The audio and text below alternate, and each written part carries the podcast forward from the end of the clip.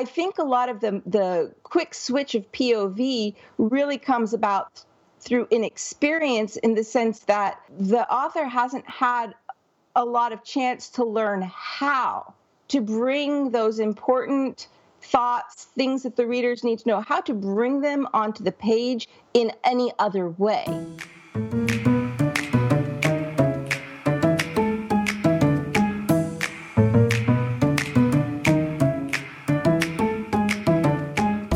This is Taylor Stevens, the New York Times bestselling and award winning author of the kick ass Vanessa Michael Monroe thrillers. And this is The Taylor Stevens Show with my good friend Steve Campbell, where we are kicking writing in the butt, one word at a time. Taylor, we were going to be kicking podcasting in the butt, one show at a time on Friday, and we had technical difficulties. So we yeah. are actually recording this. This is the latest we've ever recorded a show. It is 6 o'clock Eastern Time on Monday, June 5th, and we're releasing this tomorrow, June 6th. Like at 5 o'clock in the morning or something? Well, I try and do it at 3.17, but I might actually wind up just getting up early and doing the editing for the show. I'm not sure. So if you if you if you're used to getting the show early and you're wondering why it's not there, that's the reason. So yeah, blame technical difficulties. Technical difficulties that required Steve to get more equipment, and I was so clever I bought just the exact right thing, except I didn't know that I needed a doodad to go with it. and so anyway, here we are on Monday evening, uh, recording the podcast, which I expect to be excellent. So there's a lot of pressure on you, Taylor, uh, and on you, Steve. I watched a video that you did on your Patreon page, and, and you're doing some. I don't know. I don't know how to describe it, but it's it's almost some hack the craft type material where you're giving very specific tips on how to look for and solve problems. And I don't know whether you want to get into what those are, but essentially what I want to talk about is what I'm doing with that information is I, I write in Scrivener and I write each chapter has typically three scenes. And so now I have this process after I go in with the second the second revision or the first revision, I revise it to where I think it reads correctly and then I do these hacks. That, and I've got 3 of them that I'm working off now and I'm doing them with each scene and it's just a little search. I'm searching for these specific words and if I find them, I know it's going to be something that you're going to say, don't do that.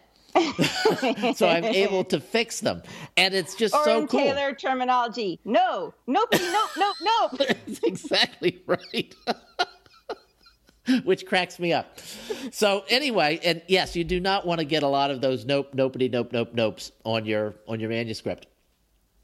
And so anyway, I, I've been doing this, and it's taking me like 75 seconds for each scene to go through and do these things, unless I find some offending word and then I can fix it very quickly because I've been doing it as I'm working my way through the manuscript and I'm getting better and better at it. Now, it would be great if these hacks were firmly embedded in my mind and when I was writing the first draft of the material, I could catch it, but I'm not there yet. But I am now able to catch it, not when I'm reading, but by doing these quick searches, which is really cool. So I wanted to thank you for that material. You're very welcome. And hopefully, I will be able to get more of them done. It's all part of that long term process of building out this thing that I've been talking about for way too long. And so I'm like, oh, I'll just bite it off chunk by chunk. Yeah. And, it, you know, we have been talking about it a lot over the course of the last year or so. And I don't. Th- this was the first time I've actually put it in action because so many, a lot of writing for me is like playing golf, where you you stand over the ball, and I hate golf. By the way, I, am the world's worst golfer. The, but the reason I don't play golf is you stand over the ball, and 700 things are going through your mind of what not to do three things of what to do and 697 things of what not to do. And sometimes writing is like that for me. So to just be able to take these things and set them aside and say, I'm going to get this when I go through the revision stage is sort of liberating. And um, it's, it's speeding things up for me. So I'm, I'm really happy about it. Yeah, and that's the whole point about the hack the craft stuff is it shaves years off trial and error because it's formulas. Do this, then this, and it will totally improve the quality of your writing.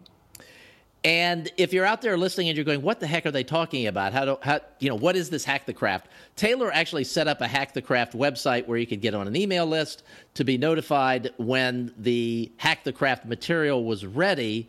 But, and I've never done anything with it since. yeah, but now what she's doing is putting together material and posting it in the Patreon group. So I if, should probably email everybody on the hack the craft mailing list to just let them know that I'm doing that, I, that's like okay, that's going on my to do list. Yeah, but totally yeah, should. there is there is um, it's it's random and it's not in any specific order. But on my Patreon page, which is patreon.com Taylor Stevens slash Taylor um, Stevens slash Taylor Stevens um, I'm starting to record videos and show examples of what it is. And it's slow. Um, it takes time for me to do it. And I'm not able to always do it at the rate that I want to because I still have to write and I still have to deal with the writing life and I still have to deal with normal life.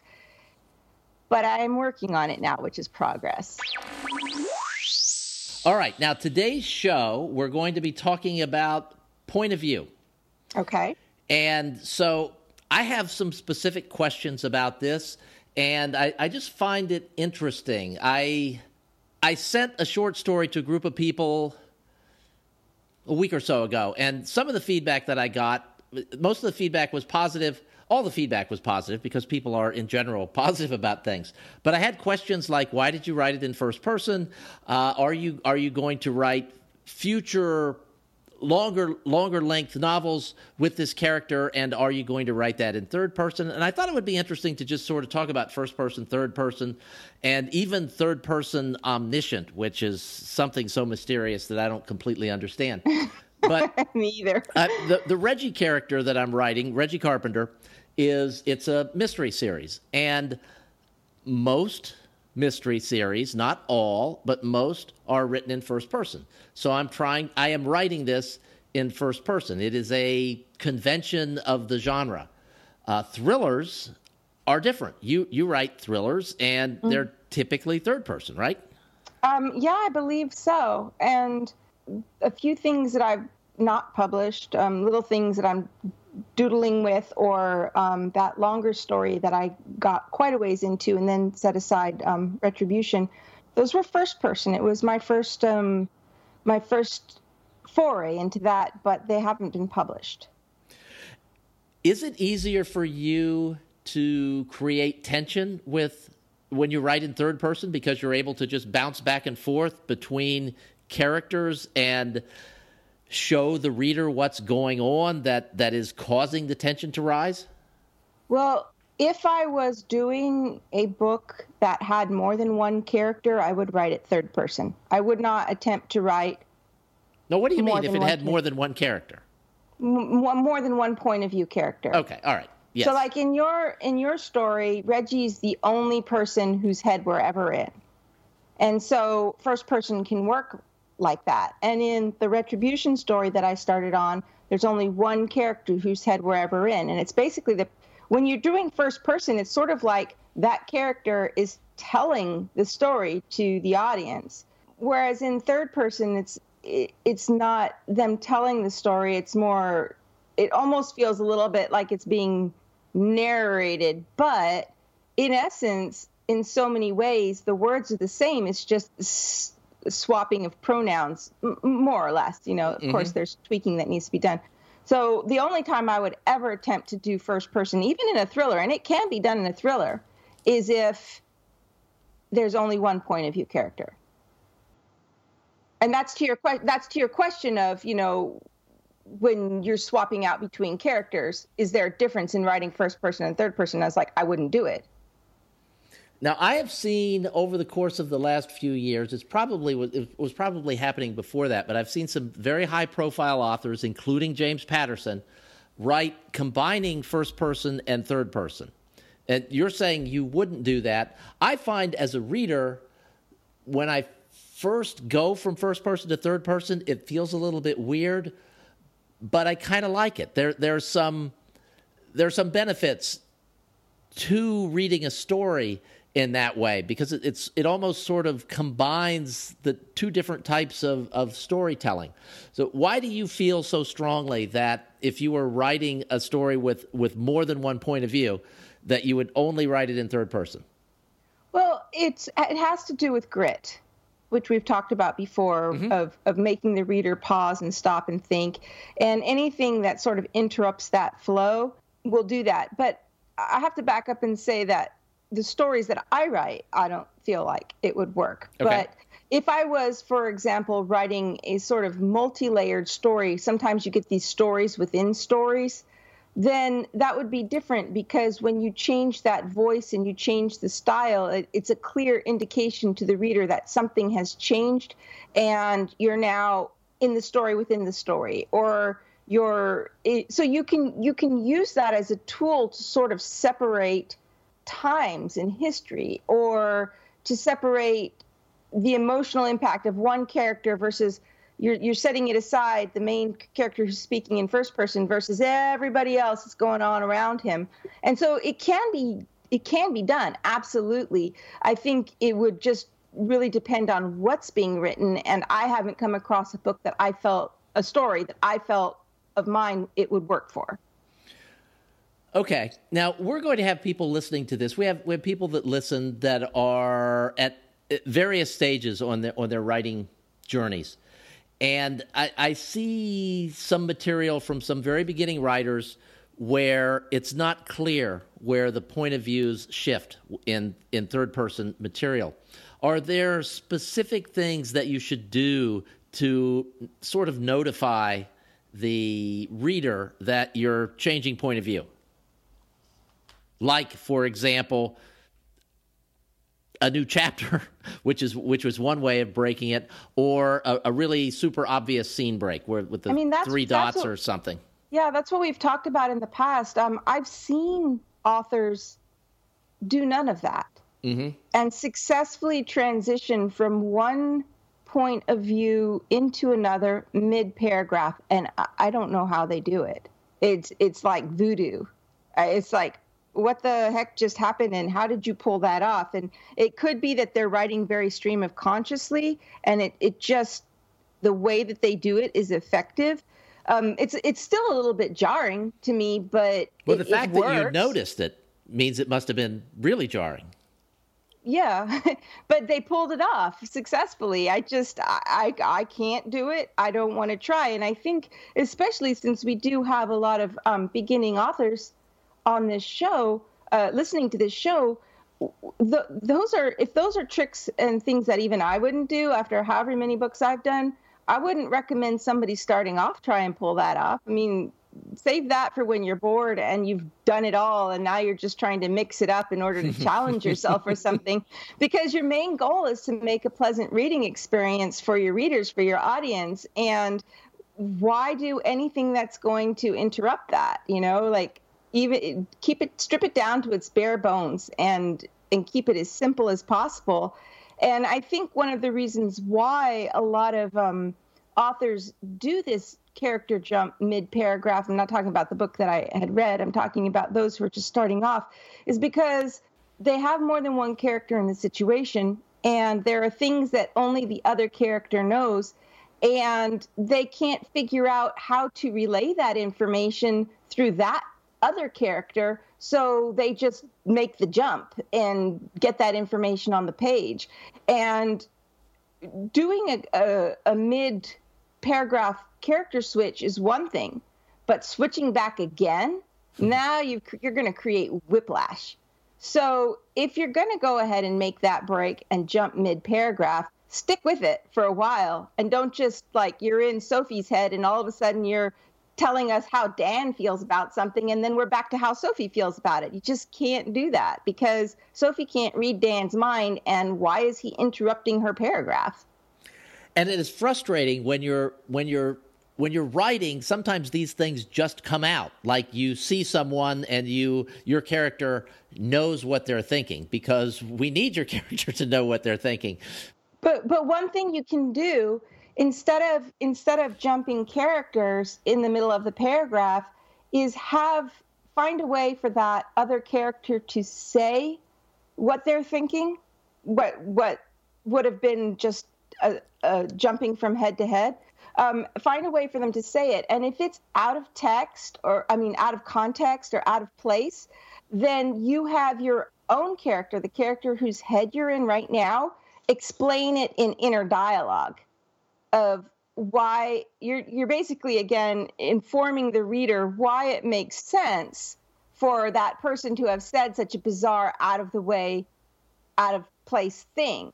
And you know of course it might be very difficult in say like a romance where dan is now having feelings for sophie and he's not just going to blurt those words out but you can find ways to show it through blushing or stammering or uncomfortable body language that is being observed by say Sophie in this in this instance.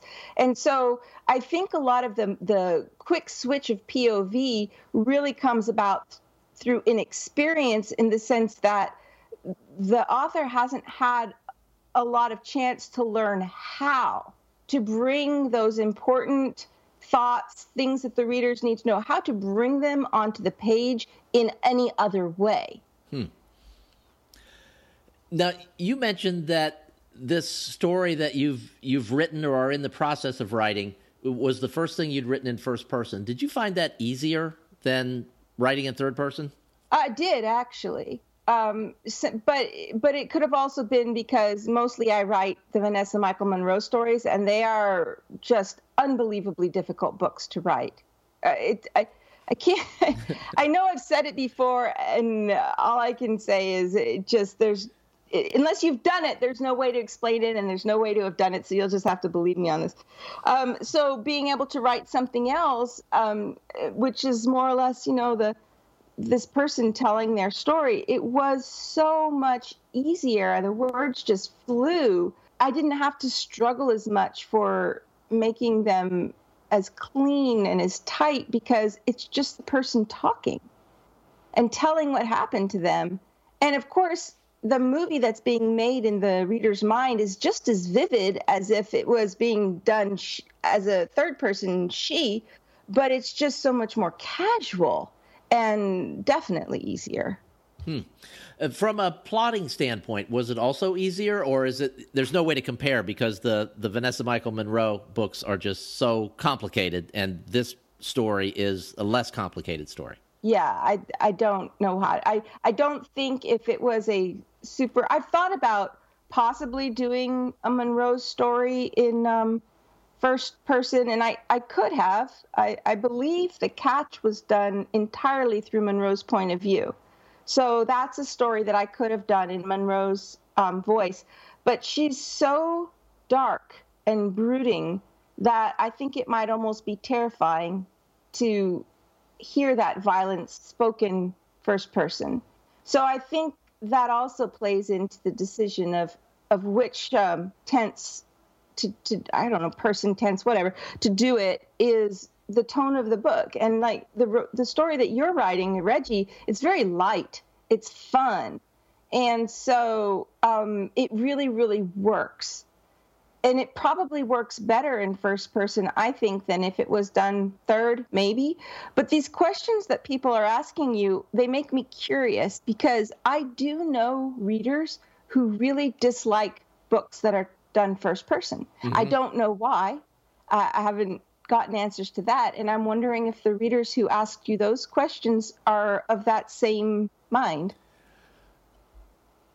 It's possible, or it could just be that they're curious. And I think a lot of what they read is is written in in third person. And there is, you know, one of the many benefits of writing in third person is that you can add characters, which is like giving a piece of candy, you know, a, a new, well defined character where you can get inside their head can can really add a lift to a story. And that's something that you can't do if you're just writing in first person. So you've got to unless, you've got to deliver those lift in other ways. James Patterson technique yes. that you were talking about, but um, to to keep in mind is that the more point of view characters you add to the story, the more the story has a potential of spinning out of control. Yes. I heard I heard a narrator today talking about a series she's narrated. She's 7 books in and her character list is 250. Oh my god. I I I feel sorrier for the author than I do for the narrator. That's amazing, though, and you've got all those different voices and things. Pull, probably wants to pull a Stephen King and set off a bomb and kill everybody. Narrow it down. All right. Well, let's let's wrap it up with with third person omniscient, which I know you've never written anything in, and you may not even understand what you would need to do to do I that. Do you have any comments that. on writing I, in third person omniscient? What does it even sound like? What is that? I think third person omniscient is is where you you're writing in third person, but there is this omniscient narrator that can that can tell the reader what's going on with other people. So it's almost like the head switching thing. That, oh, so old, it's the old timey style where it's kind of gone out of fashion, but maybe it's back in fashion now. I don't know. I, don't. I don't read much of it. Um, although sometimes I think I'm reading it, but it's just mistakes. The closest I think I ever might have read to that was Neil Gaiman's. Is that how you pronounce his name? I think Gaiman? so. Um, his book Stardust. I think that's what it was about they made a movie out of it with the star that comes all fantasy and um, it was uh, i think in many places it was told um, i think he writes in that style some of his simpler um, more children friendly stories are done in that style of maybe possibly what you're describing third person omniscient Okay, so this is not an episode where you can get the exact definition of third person omniscient because we are just spitballing on what it might be. I, I have no idea. If our if our listeners want to call in and give us some examples um, of, of books that they've read and read us a paragraph on the hotline, then we'll have something that we can answer that question with uh, next show or future show. Yep, that would be cool. Taylor, what is our listener question slash call to action for this episode? Well, if it, if I had my druthers, and you do, since it's the Taylor Stevens show. well, I would just invite. I know we've had a lot of new listeners come to the show over the past few weeks, and I would invite anyone who's felt that they've gotten something from this. If you're an author and you've found these shows, if you've been binge listening, you found these shows to be helpful, I would invite you to take a gander over to Patreon and see about being interested in in donating to keep this show running. Um, we do this. We don't do any um, ads or promotions or anything. This is pure love of words, pure wanting to give back. And when I say we, I, I know that Steve and I both do it for that reason, but the Patreon account is mine. Uh, Steve is always very emphatic in clarifying that because he wants to make sure people know that the the Patreon contributions come to me directly. It, it would be very appreciated. Uh, sometimes when you're when you're doing this week after week and you're doing it for the love of it, sometimes love just isn't always enough. And it's sometimes really great when somebody is willing to say thank you in in a physical way and it helps to keep the bills paid to keep the show going. So please. All right. So that is our call to action. And again that address is patreon.com slash taylor stevens s-t-e-v-e-n-s so, and if you have some third person omniscient material, you can call the hotline, you can email it to us probably wouldn't work to tweet it at us, but uh, you could leave a comment on the on the website, which is taylorstevensshow.com.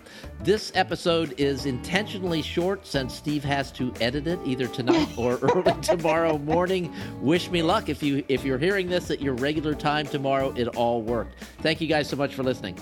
So glad to have you with us.